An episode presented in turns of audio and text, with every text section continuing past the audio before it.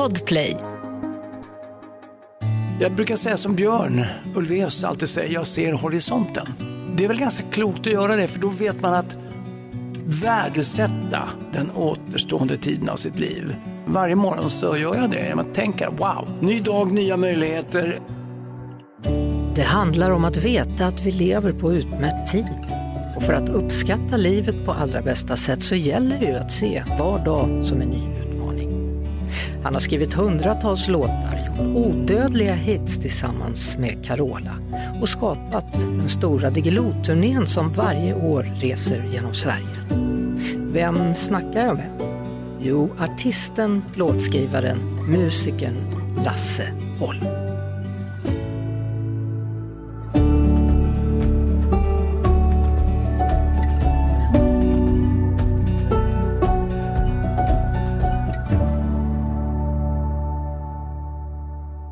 Välkommen till podden Vem snackar med Lotta? Lasse Holm. Stort varmt tack. Du, otroligt men sant. 80 år i december. Hör du min suck? Ja. Eh, det är väldigt mycket prat om ålder just nu. Eh, Speciellt i den här studion just nu. ja, speciellt överhuvudtaget jag vilja säga. Det är en sak som förföljer mig det här året. Och jag får väl säga så här att den där siffran 8 är skräckinjagande samtidigt som är face the fact. Jag brukar citera min åsnas envishet älskade Lill-Babs, Barbro Svensson. Hon sa alltid så här när folk tjatade om hennes ålder. Jag är inte gammal, men jag har levt jävligt länge och det är bra, det är bra. Så känner jag mig också. Och jag känner mig fortfarande som jag vore i 40-årsåldern, vilket är ett privilegium och en stor ynnest. Väldigt tacksam för det. Ja, alltså, vi har ju setts genom åren Ja. och, och det är ju som att du aldrig slår av på takten. Du har så mycket energi människa. Har det alltid varit så? Jo, men jag har nog alltid haft mycket energi. Jag har alltid velat framåt mot målet, mot eh, nya idéer, visioner, tankar och eh, jag känner mig nu fortfarande eh, otroligt hungrig, nyfiken och framför allt lyckligt eh, fri från all form av ångest för karriär och eh, att lyckas. Jag har ju haft en sån fantastisk eh, jag kan säga, en sånt fantastiskt liv med så fantastiska människor som har gjort att jag har haft turen att få stolpe in dit, stolpe in där, stolpe in där, vilket har genererat eh, fantastiskt eh, trevliga moments i mitt liv. Och eh, jag känner mig fortfarande, det här året är ju extremt för mig. Alltså, Det är mycket för dig det här året. ja, det vi kommer händer- gå igenom allting. Okej, okej. Allt ifrån jubileum för Diggiloo till eh, Så mycket bättre inspelning och sen den stora musikalen i höst. Mm. Ska vi lägga till något mer som inte jag vet om? Nej men och så firar vi 50-årig bröllopsdag med min fru. Och du ser, Kerstin, det ja. kanske är det viktigaste av allt, vem vet? Det har du rätt i. Mm. När är det? 8 augusti, Och sen så fyller du år i december också då. 9 december. Ja, ska du fira eller hur ska du göra? Eh, nej, jag har av eh, tradition alltid krupit tillbaka i en liten håla med familjen. Eh, kommer att umgås med familjen och sen har jag gett mig själv en present. En gammal pojkdröm att få uppleva karnevalen i Rio och det är spikat nu. Åh vad skönt. Mm. Jag var i Rio för några år sedan, det är en sån fantastisk stad och människorna är ljuvliga. Vad glad jag blir. Har du inte varit där förut? Alltså? Aldrig. Nej. Försök att gå på fotboll också när du är där. Nej, men jag, ska slå, jag ska göra en, en högerdoja på Copacabana på stranden där. Jag måste göra det. Det är klart du ska. Ja. Och Ipanema ska du vara på också. Absolut. Det blir bra det. Så du. Ja. Eh, jag- pratade med, ändå, om om jag ändå håller mig kvar lite på det där med, med, med ålder. Jag pratade med Jan Guillou häromdagen och han sa att han tycker det börjar märkas att man blir äldre. För hur pigg man än är så, så faller människor ifrån och man får själv lite krämpor. Eller är du nötkärna? Nej men alltså att uh, man mister sina vänner, kollegor i den här åldern. Det håller jag med Guillaume och eh, i år har det varit manfall. Alltså, jag menar, Mats Rådberg, min älskade countryikon, Pugg, Torgny Söderberg, Svenne Hedlund, name them. Och alla yngre än jag. Och det är klart jag blir Jag brukar säga som Björn Ulvaeus alltid säger, jag ser horisonten. Och eh, det är väl ganska klokt att göra det, för då vet man att värdesätta den återstående tiden av sitt liv. Och jag gör det otroligt, eh, varje morgon så gör jag det. Jag tänker, wow, ny dag, nya möjligheter, eh, ny miljö, jag får uppleva en dag med min familj, min fru, min hund, skogen. Jag har ju ett landställe som jag älskar att vara i också. Där jag coolar ner och går ner i varv. Så att, mm. jag menar, det finns många tankar när man blir äldre. Tina Turner gick ju bort häromdagen också då. Mm. Och, och, precis som hon då, du har ju varit med så länge. 60-talet, 70-talet, 80-talet, 90-talet, 2000-talet och vad är vi nu? 2020-talet. Mm. Hela vägen här. Hur, hur har musikbranschen förändrats? Oh ja, revolution skulle jag vilja säga. Herregud, när jag började 1957 på Nalen. TVn hade knappt kommit. jag, menar, jag kommer ihåg, vi hade en första tv-utställning på Nalen. Jag spelade med en amerikan som hette Doug Mills och jag spelade gitarr.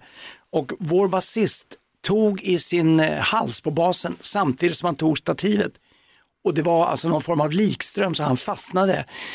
Oj. Så han hade ett, ett eh, medfött hjärtfel också, det var väldigt dramatik och uh, han kollapsade där. Alltså, det har hänt så otroligt mycket i, i säkerhet, i digitalisering, i att vet, musik som jag gjorde på 80-talet. Det görs ju bara med um, Logic och, och, alla möjliga datorer idag. Mm. Så att, eh, och där är jag ganska dålig måste jag säga. Ehm, uh, ja, min tid var rullbandaren. Uh, trycka på start record och snabb input på eh, klippa sånginsatser. Men, men, hade du velat kunna det här nya då, den, hela den nya tekniken? För jag minns min pappa, han försökte alltid hänga med. Och så lärde han sig själv och sen så på något konstigt vänster så fick han alltid klart grejer i datorn. Men jag är jättebra med datorer och ja. mobilen och allt sånt där. Men just du vet att jobba med, med eh, det digitala, eh, klippa, redigera snabbt, göra mm. patterns, göra eh, kopplingar.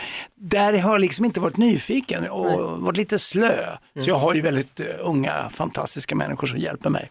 N när du var på Nalen där, var det med Dog and the Millsman eller var det med Moonlighters? Nej, det var Dog and the Millsman. Ja. Mm. Och sen blev det så småningom då The Moonlighters.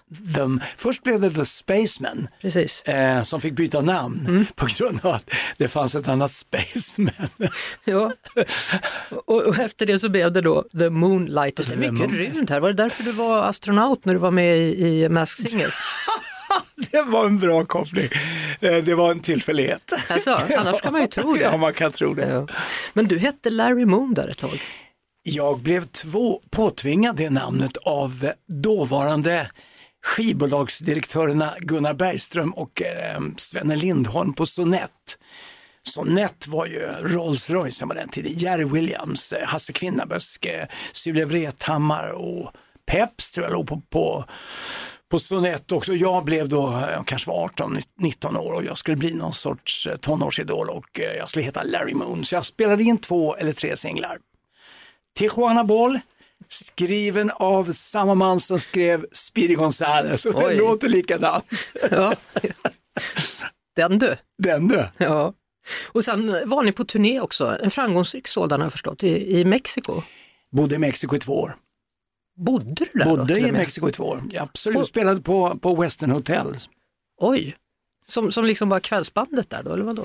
Nej, men vi lirade i en rockbar och eh, det var otroligt häftigt och det var ju ett privilegium. Det var ju bara rika mexare som kom in där och la feta dollarserum på orgen. Jag spelade B3 med, med Leslie. Sen fick vi faktiskt när vi spelade på en nattklubb som heter Senorial, då fick vi besök av Bill Cosbys tv-team som var där och festade en kväll och de gillade vårt band så mycket som sa eh, Bill Cosby har en eh, celebration party i Acapulco eh, nästa vecka. Vi vill att ni kommer ner och lirar. Vi packar ihop alla grejer på vår lediga kväll och låg på ett lastbilsflak i 40 mil ner till Acapulco, tog upp grejerna, lirade för Bill Cosby. Ja. Och det var ju en upplevelse. Ja, hur var han då? Nej men vi träffade aldrig honom. Han Nej. satt i en eh, flock människor. Så vi, vi, eh, vi, bara snackade med det här crewet som hade engagerat ja. oss. Men vilken grej ändå. Mm. Det var en fantastisk upplevelse. Ja, det förstår jag.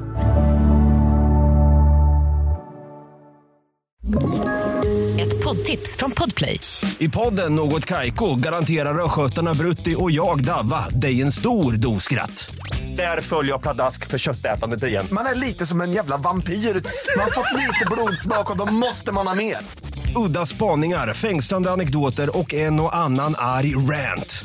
Jag måste ha mitt kaffe på morgonen för annars är jag ingen trevlig människa. Då är du ingen trevlig människa, punkt. Något Kaiko, hör du på Podplay. Därför är gardinerna.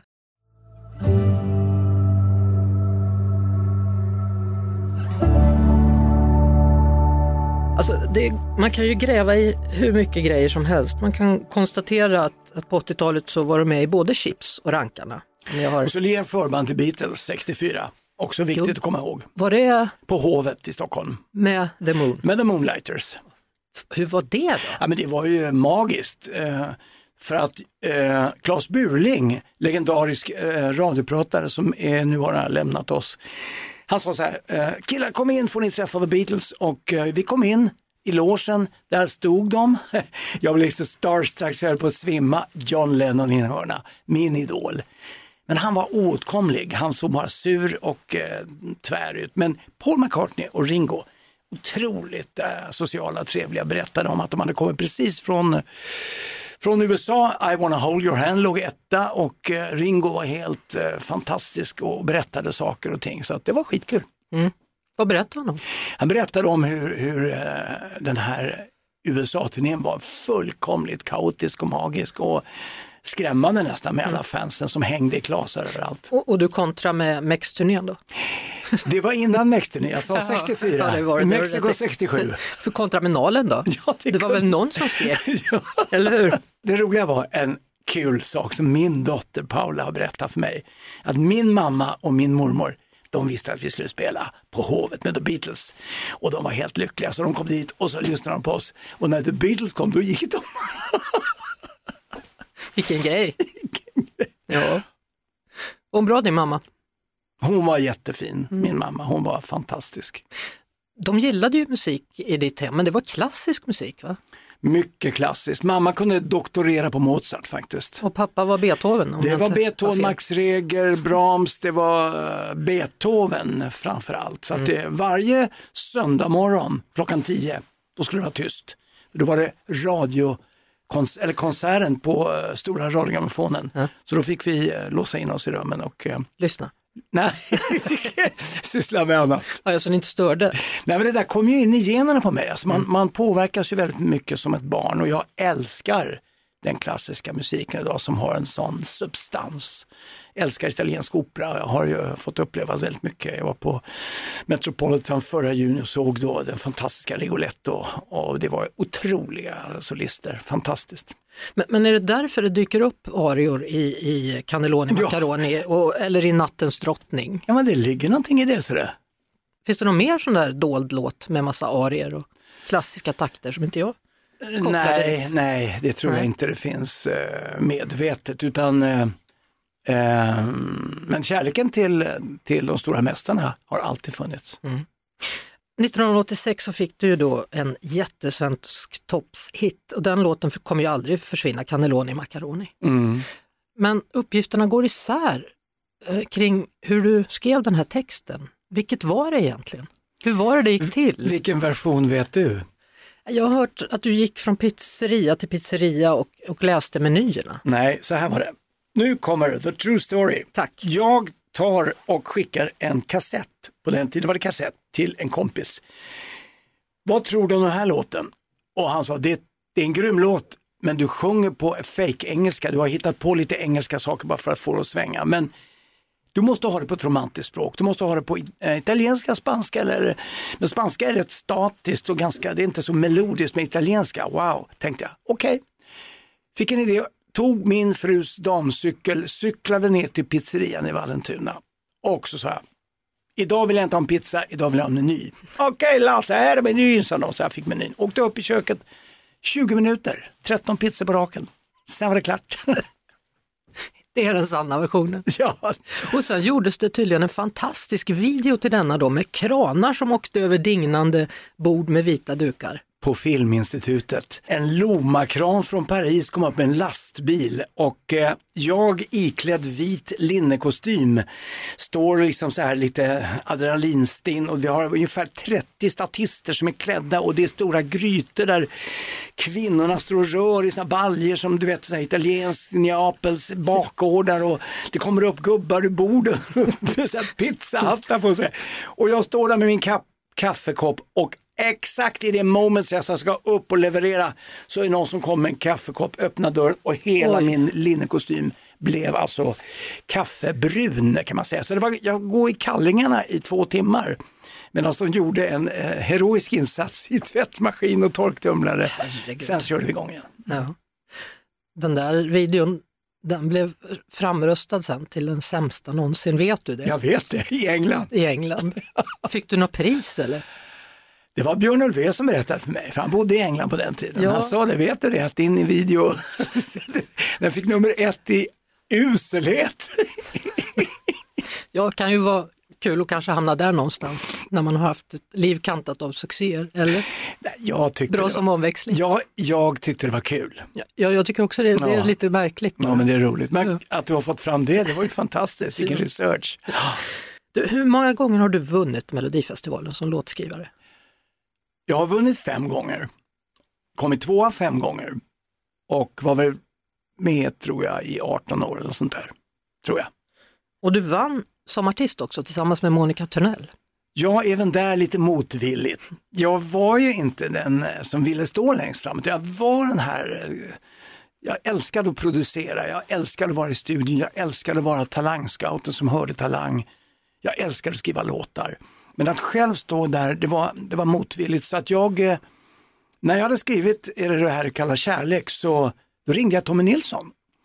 Jag sa, Tommy jag tror han låter som du skulle göra kanon, för han kom från Frankrike då, där han hade haft en jätteframgång som, mm. som skivartist. Tommy kom till studion, vi lirade in, jag var nöjd. Jag jobbade som konsult för en viss herr Karlsson nere i Slätta. Ja, och, ja, eh, han sa direkt, nej absolut inte, den här ska du göra själv, sa han. Jaha. Eh, jaha, och då frågade jag min älskade broder Torgny som jag litade på väldigt mycket, vad tycker du Torgny? Och då vet jag att Anders Glenmark kom förbi studion och hörde den här låten. Han sa, men fan den här ska du göra. För jag hade gjort en ganska bra demo själv och eh, så sa Torgny, men gör den. Men då tänkte jag, då ringer jag till den som är längst från Mello som man kan vara vid det ögonblicket och det var Monica Törnell som var rock queen kan man säga på den tiden. Mm. Så hon fick höra låten och hon sa, ah, grym låt, vi kör. Ja, hur var det äventyret? Så himla kul alltså. Mm. Vi hade sån respektlöshet. Vi hade sån otroligt avspänd inställning där allt var på lek. Medan på de andra låtarna som jag skrev och verkligen låg bakom, där var det väldigt mycket allvar. Här var det väldigt mycket lek och eh, otroligt avspänd inställning. Mm. Bryr du dig fortfarande lika mycket om Melodifestivalen och Eurovision? Ärligt talat nej. Nej. Tittade du i år? Nej. Du gjorde inte det? Nej. Och ändå vann vi? Jo, men jag hade fått låten till mig. Loreen, magisk. Eh, både Gesson och Peter Boström har jag sån stor respekt för. Otroligt eh, skickliga, duktiga, mm. professionella. Men den här långbänken i tre timmar, nej, jag tror jag gjorde andra saker. Det var väldigt fint väder för övrigt, så jag tror jag var på något ställe och, ja. och drack lite gott vin. Kommer den låten dyka upp tror du i år på Diggiloo-turnén? För när vi var ute och turnerade för tio år sedan, då gjorde vi Euphoria, eller snarare Markoolio och Thomas Pettersson gjorde Euphoria. Mm, stämmer. Nej, den kommer inte att dyka upp. Hur är det med dig och Diggiloo? Nu är det 20-årsjubileum och när jag var med för tio år sedan, då var det sagt att det var din sista. Ja, sen gjorde jag en tillfällig comeback. Ja, och nu? 2016. Och nu då? Nej men jag eh, inte, jag kanske dyker upp. ja men jag kanske dyker upp eh, i Båstad, Båstad, Diggelos vagga. Där det började en gång i tiden. Ja, där det, började, det började 2003. Så jag, mm. det finns eh, det finns en möjlighet att, att eh, jag får feeling och de vill, då går jag upp. och köra kanske någonting. Men jag är exekutiv producent och jobbar väldigt med innehållet idag med de fantastiska Sandra Koffner och Robin Svensson. Vi hamnade på 80-talet där, men jag går tillbaka till 70-talet för det är då du möter en viss Bert Karlsson. Mm. Och det hände grejer där. Vi hade precis byggt vår studio, KMH-studion i Stockholm, som blev en legendarisk studio och eh, in kommer en man som alla undrar, vem, vad gör han, vem är det? Och han var väldigt på och, och så, han skulle spela in eh, Du gamla indian. Och det skulle han göra med en eh, av eh, våra fantastiska polska jazzpianister, Wlodek, Gulgowski, som jag också kände från Mexikotiden. Så Vlodek gick in och gjorde den väldigt akademisk kanske och väldigt så här lite högskoleaktigt och Bert blev galen för så här ska det inte låta utan mer, mer alltså rent, mera slätta ska det vara. Ja. Och till och med så att jag satt in på boogie woogie piano då och eh, det här bandet hette ju Jigs och Jigs fick en sån makalös hit inspelad i KMH med Hallå du gamla indian. Och Bert och du då? Nej men alltså Bert, han fick ju höra Vita Duvan som jag hade skrivit till Mats Rådberg. och den var lite sån här bolero-komp, så här dum, ba, dum, bum, bum, ba, bum. Och då sa han, alltså den här låten, den stöter, tyckte han. Så. Stöter. Jag tänkte, vilken otroligt finurlig uppfattning om musik, att den stöter. Men till slut så sa han att, eh, kan inte du komma och jobba för mig? Och han var ju otroligt driftig och han låg på. Han var ju som en jag kan säga att Bert var väldigt bra för mig, för han var som en blåslampa i baken på mig. Han hetsade mig och jag behövde aldrig sitta och vänta på orderingång. Tvärtom, det var bara hur ska jag hinna med? Och det var ju också ett enormt privilegium. Så att eh, Bert var bra.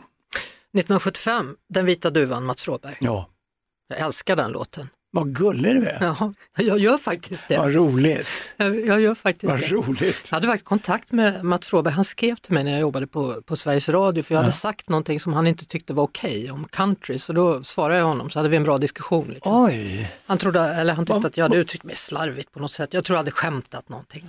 Jag vet jag kommer inte ihåg ens vad det var, om det var peta in en pinne till i brasan eller om det var... peta in en pinne i brasan. Ja, något där. Mm. Ja. Du hade sagt fel där. Ja, så kan det ja, vara. ja, ja, okej. Som alla andra gör också. Ja, precis. Nej, men Mats och Anders Rådberg, de lärde mig enormt mycket om countrymusikens eh, eh, innersta liksom nav, Merle Haggard och Waylon Jennings och, och sen var vi ju över och lirade där med rankarna i eh, Oklahoma City med Tammy Wynette och The Oak Ridge Boys och det var ju fantastiskt. Alltså att du kommer ihåg allting.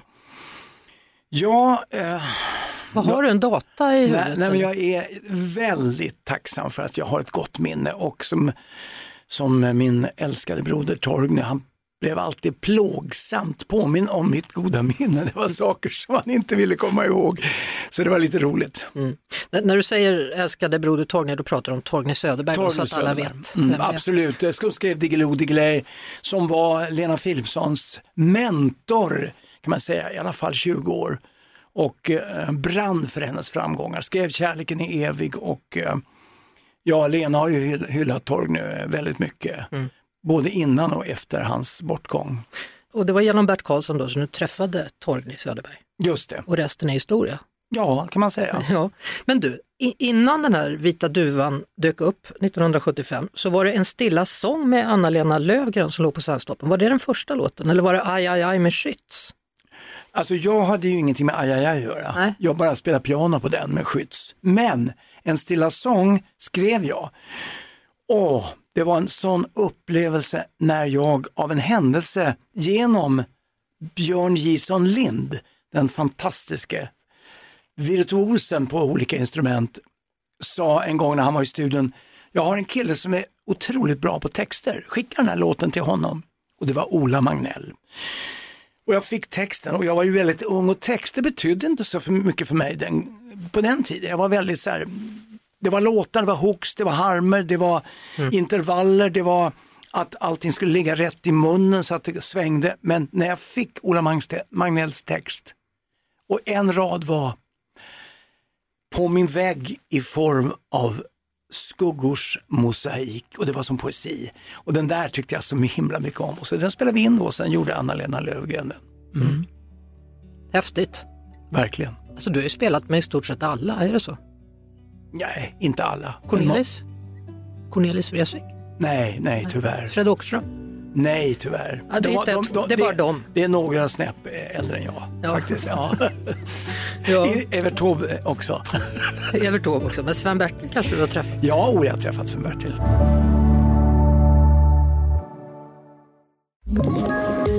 Poddtips från Podplay. I podden Något Kaiko garanterar östgötarna Brutti och jag, Davva, dig en stor dos skratt. Där följer jag pladask för köttätandet igen. Man är lite som en jävla vampyr. Man har fått lite blodsmak och då måste man ha mer. Udda spaningar, fängslande anekdoter och en och annan arg rant. Jag måste ha mitt kaffe på morgonen för annars är jag ingen trevlig människa. Då är du ingen trevlig människa, punkt. Något Kaiko, hör du på Podplay. Därför är gardinerna.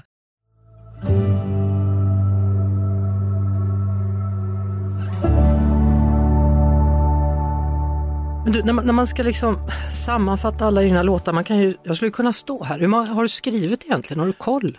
Det finns ju en STIM-app som är fantastisk och innan jag fick STIM-appen så var jag väldigt dåligt påläst. Jag har nu STIM-appen och tittade häromdagen, då stod det 813 låtar i mitt eh, så att säga, bibliotek av musik som har givits ut på ljudbärare. Då pratar vi om LP, eh, CD och eh, nu streaming och så vidare. Men 813, det låter lite alltså. Det känns som du har gjort ännu fler. Eller är det mycket? Nej, det tycker jag låter väldigt mycket. Men jag tänker så här, om du lägger till då. Tore Skogman skrev över tusen. Han var fantastisk. Men, men om du lägger till pseudonymen då, Larry Moon, är han medräknad i det där? Han skrev aldrig någon musik. Skrev, Nej. Larry Moon skrev aldrig någon musik, han bara musik. sjöng. Han bara sjöng. Ja. Han sjöng andras låtar. Men, men du har inte skrivit under någon annan pseudonym som typ Thomas Ledin skrev Snabbköpskassörskan under något annat? Jag har skrivit en låt, Sådär ja. Men den vill jag vara väldigt tyst och berätta om. Nej men säg vilken det är. Nej, då. usch. Du måste göra Nej, nej, säger jag- man A säger man B, Lasse. Nej, men, jag, Snälla. Nej, men jag, det, här är en, det här är en sån det här är en sån skam. Va? Nej, men jag vill inte, det här blir rubriker. Då vill jag ännu mer. Säg inte så då. Förstår det. Nej, nej, jag kan ta det private med dig, ska jag veta. Men, men vi låter det där ligga där under, under cover, undercover. Ja, det, nu, det enda i mitt huvud nu då, då är det Eddie Meduza eller Ultima Thule. Nej, nej, nej, nej, Nej. det är mycket mer oskyldigt. Alltså det är mycket... Så du oroar dig för någonting? Nej i- men alltså det, det, är lite, det är lite fånigt alltså för att eh, den där låten testades på Svensktoppen. Hej hej, hemskt mycket hej. Nej, den där låten testades på Svensktoppen, den gick ju tack och lov inte upp, men Kent Finell, han var väldigt så här förnärmad och irriterad på mig att jag hade skrivit den här under pseudonym. För han tyckte att låten var så där, texten var ju lite på den tiden ekivok och, och det här namnet var ju, eh, ja, det var, jag tyckte det var kul. men eh, låt det ligga där, Lotta, Ja, tar vi det sen då. det gör vi. Vad hemlighetsfull du är alltså. Jag blir ju jättenyfiken, du vet ju hur jag är. Då Jag måste jag ju vet. veta allting. Jag vet, jag vet. Ja. Du, 80-talet har du beskrivit som en ständig jakt på nästa hitlåt. Så var det. Så var det absolut. Hur, hur funkar det i praktiken? Jag började vinna Mellon och då blev liksom den här sporren och målsnöret nästa år, oj, oj, då tar vi det igen. Alltså det var ju Bert också som hetsade. När vi vann, eller vi, vårt team vann i Luxemburg, Torgny skrev låten, Diggiloo Diggiley. Bröderna Ray går upp på scenen och det är klart, Sweden is the winner. Då vänder sig Bert om och skriker till Torgny mig, nästa år tar vi det igen. Såklart. Ja men så var det ju på den tiden. Det var hela tiden jakten på nya hits. Diggiloo, jubileum i år, stor turné. Bland det värsta som måste ha hänt dig, tror jag, var när en del av ditt finger försvann. Jag var ju med det året när du turnerade. Och, och vad gjorde du? Fastnade du i en vedklyv eller vad var det för någonting? Jag har trott hela tiden att mig händer ingenting. Jag har hållit på att omkomma flera gånger. Så många turnémil som jag har i mitt eh, bagage. Det har hänt väldigt mycket. Det ska vi inte gå in på nu, men sen var det så här att den där midsommardagen så stod jag med en hemmagjord vädklyv utan dödmansgrepp som alla har idag. Och eh, jag hade väl fått in en viss teknik på att eh, ta de här vedträden precis vid kniven och slänga in den. Och eh, så kom det sån här björkved med en kvist vet, och så den fastnade och jag skulle då ta den istället för att låta den eh, ramla ner på backen. Så kom ju kniven och bara klöv mitt finger. Och det var inte så att fingertoppen gick av för då hade man kunnat hitta den och sy fast den. Så hände det med Jesper Parnevik när han jobbade med sin båt. Han hittade sin stump, fick fast den och kunde eh, sy fast den. Mitt var bara köttfärs. Så att det var ju ett trauma, ett trauma av rang det här dygnet. Ehm, Jag kommer ihåg det och så skulle du komma och vi skulle spela och vi visste inte om du skulle komma eller inte vi var jätteoroliga och hela stämningen, det var så lågt från oss i, i gänget och sen till slut så kom du men då var vi tillsagda att vi skulle inte fråga någonting om det där för det var för jobbigt. Det var jobbigt. Eh, tisdag natt låg jag på operationsbordet på Södersjukhuset i säkert 3-4 timmar. De försökte rädda nerverna så att man skulle kunna på något sätt spela igen, men, men det gick inte. Det gick inte. Och sen då på fredagen stod jag på scenen, jag tror det var Ovesholm i Skåne, Kristianstad, med enorma smärtor. Och jag gick ju på morfin och eh, kortison och Alvedon och allt det där man kan. för- Men jag kommer ihåg att det var, det var otroligt smärtsamt och ehm, eh, sen, ja, sen planade det ut. Sen har jag aldrig liksom gått och varit bitter över detta utan jag säger det kunde ha klippt hela handen. Nu funkar jag ju jättebra. Jag kan spela fortfarande med en annan fingersättning. Jag kan, eh, jag kan alltså spela, skriva låtar. Jag har aldrig försörjt mig som jazzpianist, klassisk pianist. Jag har aldrig försörjt mig som pianist. Jag har försörjt mig som låtskrivare, entreprenör och talangscout. Och där har jag liksom blivit, eh, kan man säga, blivit ett med min, med min trauma. Och eh, tänker inte så mycket på det längre. Bara att fingret blir fruktansvärt kallt på vintern. Ja. Det blir det. Jaha. Nej, men för, för jag kommer ihåg att du, du var ju orolig för om du skulle kunna spela igen och sen Ja. tror jag att var det Lasse Welander du pratade med och som Ja. sa att ja, man kan spela gitarr i hans fall. Då. Lasse klippte ju sitt finger i en turnébuss med, och slängde igen bakdörren och han hade ju sitt plektrumfinger så han fick ju lära sig ny plektrumteknik. Och det gick ju fantastiskt, han, han blev ju precis lika bra som han alltid var. Men han gav mig väldigt goda råd och älskade Lasse lämnade oss nu för en stund sedan. Jag var på begravningen bara för eh, tio dagar sedan och det var, det var tungt. tungt. Det är det jag menar, horisonten finns där. I sommar så blir det äntligen också då för din del Så mycket bättre. Hur laddad är du inför det? Åka till Gotland och göra andras låtar? Alltså med skräckblandad förtjusning kan jag säga. Först så var jag väldigt tveksam och eh, sa väl i princip nej och sen fick jag då, ville de att ha ett nytt möte med mig på produktionsbolaget. Jag åkte dit och då hade jag gjort Benjamins där jag och Benjamin sjöng Allt ljus på mig. Och så fick jag se det, de visade mig det då, och då blev jag så himla glad för jag tyckte det blev så fint med Benjamin. Och det var jag ganska lättövertalad den eftermiddagen. Så jag sa okej vi kör, men lite grann på mina villkor och jag fick dem tillfredsställda. Så att jag eh, åker till Gotland med gott humör och eh, väldigt eh, spänd förväntan. Har två kanonlåtar som jag ska försöka göra rättvisa och eh, tog med mig min fantastiska sångerska Johanna Beijbom som ska hänga in på någon låt där. Så det blir jättekul. Övriga måste ju undra hur de har betett sig. Jag menar din låtskatt, den är ganska stor som vi konstaterade. Jo, det var ju det som kom upp på mötet, att det blir, det blir eh, väldigt spännande för mig. Men, men har de aldrig frågat dig förut om att vara med där? Inte som jag är i år, nej. Eh, Jag har varit där som eh, gästartist i Kikki. Jag har varit där och gjort så mycket Bursvik som man gör som ett event och det har varit jättekul. Så jag har bott på Blå- Blååsen eh, två gånger faktiskt. Mm. Men det måste bli kul att se hur de gör dina låtar. Ja, ja, det är ju fantastiskt spännande och kul. Och sen när det är klart då, det kommer inte sändas förrän senare i höst, men i höst så är det också premiär då för musikalen. Nu är den äntligen klar, den 22 september är det premiär i Malmö. Yes. Och det är liksom ditt och Torgny Söderbergs kärleksbarn skulle man kunna säga. Ja, det kan man väldigt väl kalla det för att det var en, eh, 30, 35, 33 år sedan kanske som Torgny kom på den briljanta idén att vi skulle gå till Hasse Wallman på Kinateatern och fråga om han var intresserad av att eh, tillsammans med oss skapa en musikal. Det var väldigt turbulent kring Herreys, Carola, Rickard och Carola hade en fling. Det var mycket så här, man kunde både ta verklighet och fiction här och göra ett fantastiskt manus tyckte vi och det tyckte Hasse med. Hasse och Bosse Parnevik var radarpar. Efter ett tag så gick de skilda vägar och det blev inte då den här tajta kombinationen som vi hade hoppats på. Rann lite mellan stolarna, åren gick, vi hade kontakt med Christer Claesson under något tillfälle och sen var det, kom det in nya saker och sen till slut för sju, åtta år sedan så sa Torgny, nu har jag kommit på det. Vi ringer till Pling Forsman, vi ringer till Monica Forsberg. De har skrivit de mesta av texterna på våra låtar och de har också jobbat väldigt mycket med musikal. Pling har översatt säkert 13 musikaler.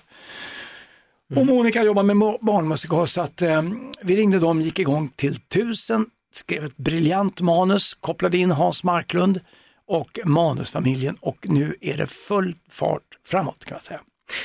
Elisa Lindström, Magnus Skogsberg, Bruno Mitsogiannis, bland andra Mm. i rollerna. Kommer det bli bra? Ja, men det kommer bli så bra. Man kommer, kommer känna igen varenda låt, eller? Ja, det kommer man att göra. Och sen blir det ju som i en musikal att handlingen och låtarna får ju mötas i olika så att säga, delar och i konstellationer. Men jag tror att det kommer att bli gapskratt, det kommer att bli en klump i halsen, det kommer att bli en liten tår, det kommer att bli 15 minuter av total standing ovation med alla som sjunger med. Så tror jag det kommer att bli. Vad härligt. Mm. 40 år sedan Carola vann med Främling också i år. Just Alltså, vad har du för typ av år människa? Va?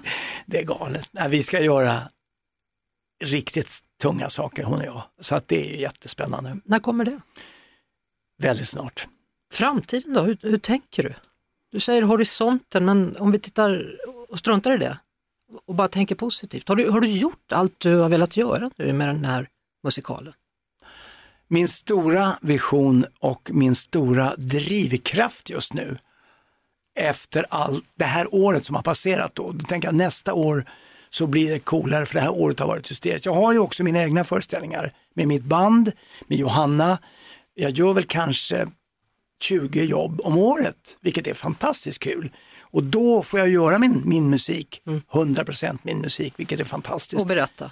Och berätta anekdoter om, om, eh, om de älskade artisterna som jag jobbat med och det är både skratt och glädje och allting så det är jättekul. Men nästa år vill jag eh, verkligen sänka mitt handikapp i golf så det är, det är en otrolig utmaning för mig själv. Det vill jag göra. Jag undrar om de har någon golfbana i Rio, det har väl du kollat antar jag eller?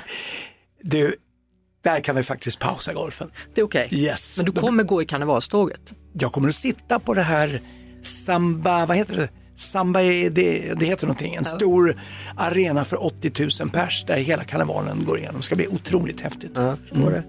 Lasse Holm, ett stort nöje att du kom hit. Detsamma, Och stort att tack. vi fick den här stunden tillsammans, det var ett tag sedan. Ja, det var en riktig memory lane. Ja, härligt. Tack. Tack.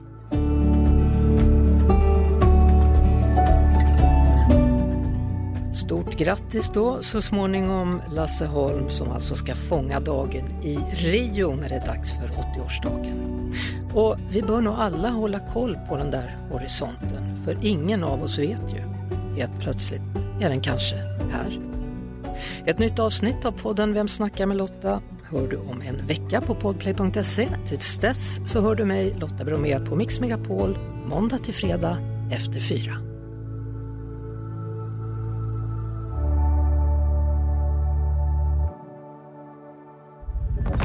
Podplay, en del av Power Media. Ett poddtips från Podplay. I podden Något Kaiko garanterar östgötarna Brutti och jag, Davva, dig en stor dos skratt. Där följer jag pladask för köttätandet igen. Man är lite som en jävla vampyr. Man har fått lite blodsmak och då måste man ha mer. Udda spaningar, fängslande anekdoter och en och annan arg rant. Jag måste ha mitt kaffe på morgonen för annars är jag ingen trevlig människa. Då är du ingen trevlig människa, punkt. Något Kaiko, hör du på Podplay. Därför är gardinerna.